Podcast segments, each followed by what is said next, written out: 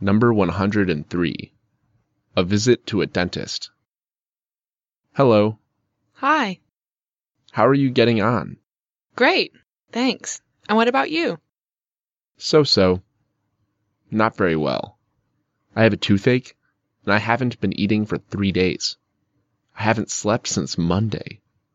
I should have gone to work yesterday, but I couldn't. I do my best, but I can't concentrate. I'm just a shadow of the man that I used to be.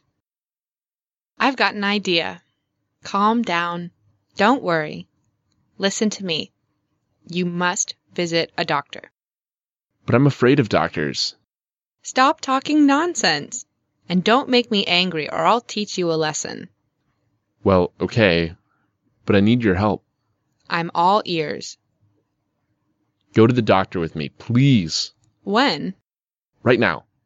Oh, I'm sorry, but I'm terribly busy. My mum is coming in two hours and I have to meet her.